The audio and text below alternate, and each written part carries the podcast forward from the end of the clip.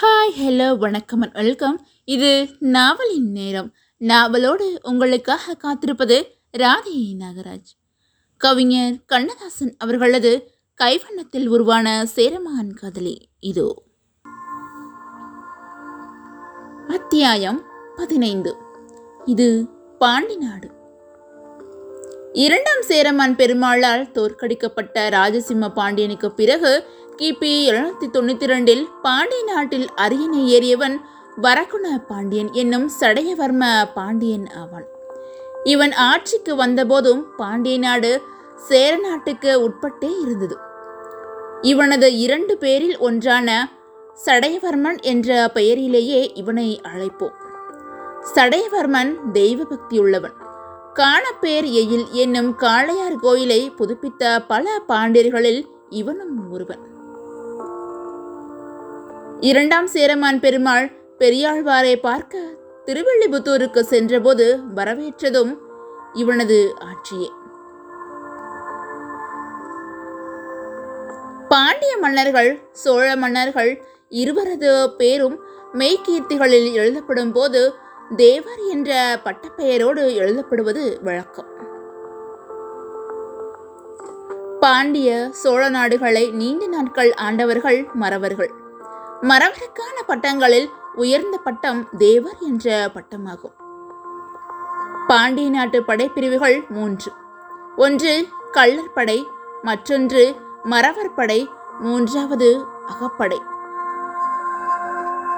மூன்றும் மூன்று குலமாக முக்குளம் என்று அழைக்கப்படும்.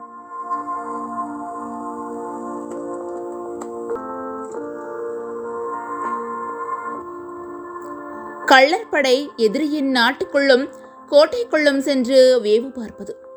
மறவர் படை நேரடியாக போர்க்களத்துக்கு சென்று போர் புரியும் படை. எதிரி கோட்டைக்கு வரும்போது கோட்டையை காப்பது அகப்படை. இந்த மூன்று குலங்களில் மறவர் குலத்தை சேர்ந்தவர்களே மன்னர்களாக இருந்திருக்கிறார்கள். பாண்டி நாட்டு கோயில்கள் அனைத்தையும் கட்டியவர்கள் இவர்களே. இவர்களில் மறவர் குலத்தை சேர்ந்தவன் சடையவர்ம பாண்டியன். வலிமை மிக்க பாண்டிய வம்சம் வளமான நிலங்கள் அதிகம் இல்லாத காரணத்தால் பல நேரங்களில் நீண்ட நாள் போரை தாக்குப்பிடிக்க முடியாமல் உணவுப் பொருட்கள் இல்லாமலேயே தோல்வியடைந்திருக்கிறது. ராஜசிம்ம பாண்டியன் காலத்தில் மழை இல்லாமல் அவதிப்பட்ட பாண்டிய நாடு அந்த வறுமையினாலேயே வலிமை குன்றி சேரனிடம் தோற்றது.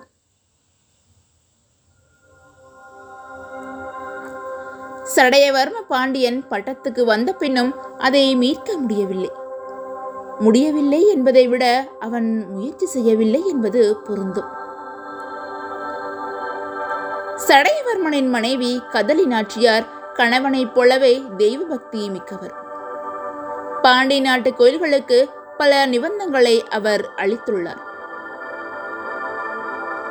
சடையவர்மன் பட்டத்துக்கு வந்த சில ஆண்டுகளிலேதான் சேரமான் பெருமாள் முடித்திருந்தார். அதன் பிறகு சேர நாட்டில் நடந்த நிகழ்ச்சிகளை நாம் கண்டோம். இவ்வளவு குழப்பங்கள் சேர நாட்டில் இருப்பதை ஒற்றர்கள் மூலம் அறிந்தும் கூட சடைவர்மன் படையெடுப்புக்கு ஆயத்தம் செய்யவில்லை.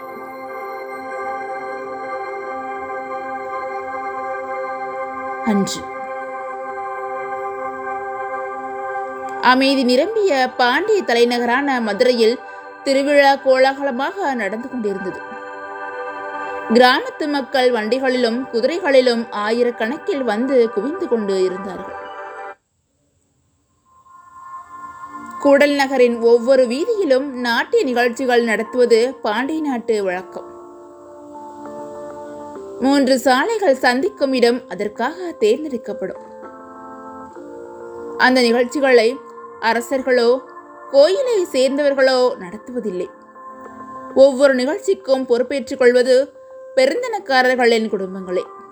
பெரும்பாலும் ஒவ்வொரு ஆண்டும் தேவதாசிகளே நாட்டியமாட வருவது வழக்கம்.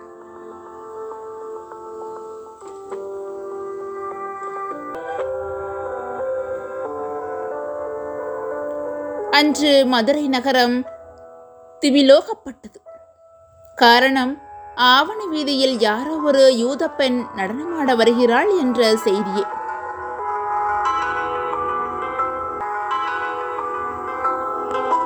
மதுரையில் இருந்த மக்கள் அனைவரும் ஆவணி வீதியிலேயே கூடிவிட்டார்கள். மாலையிலிருந்தே விளக்குகள் ஒளிவிடத் தொடங்கின.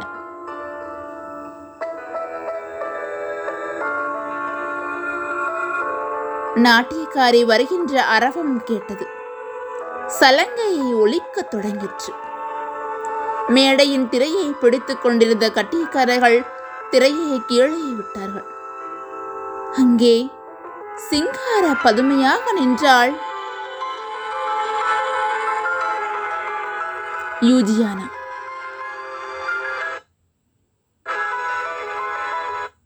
தொடர்ந்து கேளுங்க. இது நாவலின் நேரம். நாவலோடு உங்களுக்காக காத்திருப்பது ராதி நாகராஜ். அடுத்து என்ன நடக்கப் போகுது? தொடர்ந்து தவறாமல் கேளுங்கள். கவிஞர் கண்ணதாசன் அவர்களது சேரமான் காதலி. நன்றி வணக்கம்.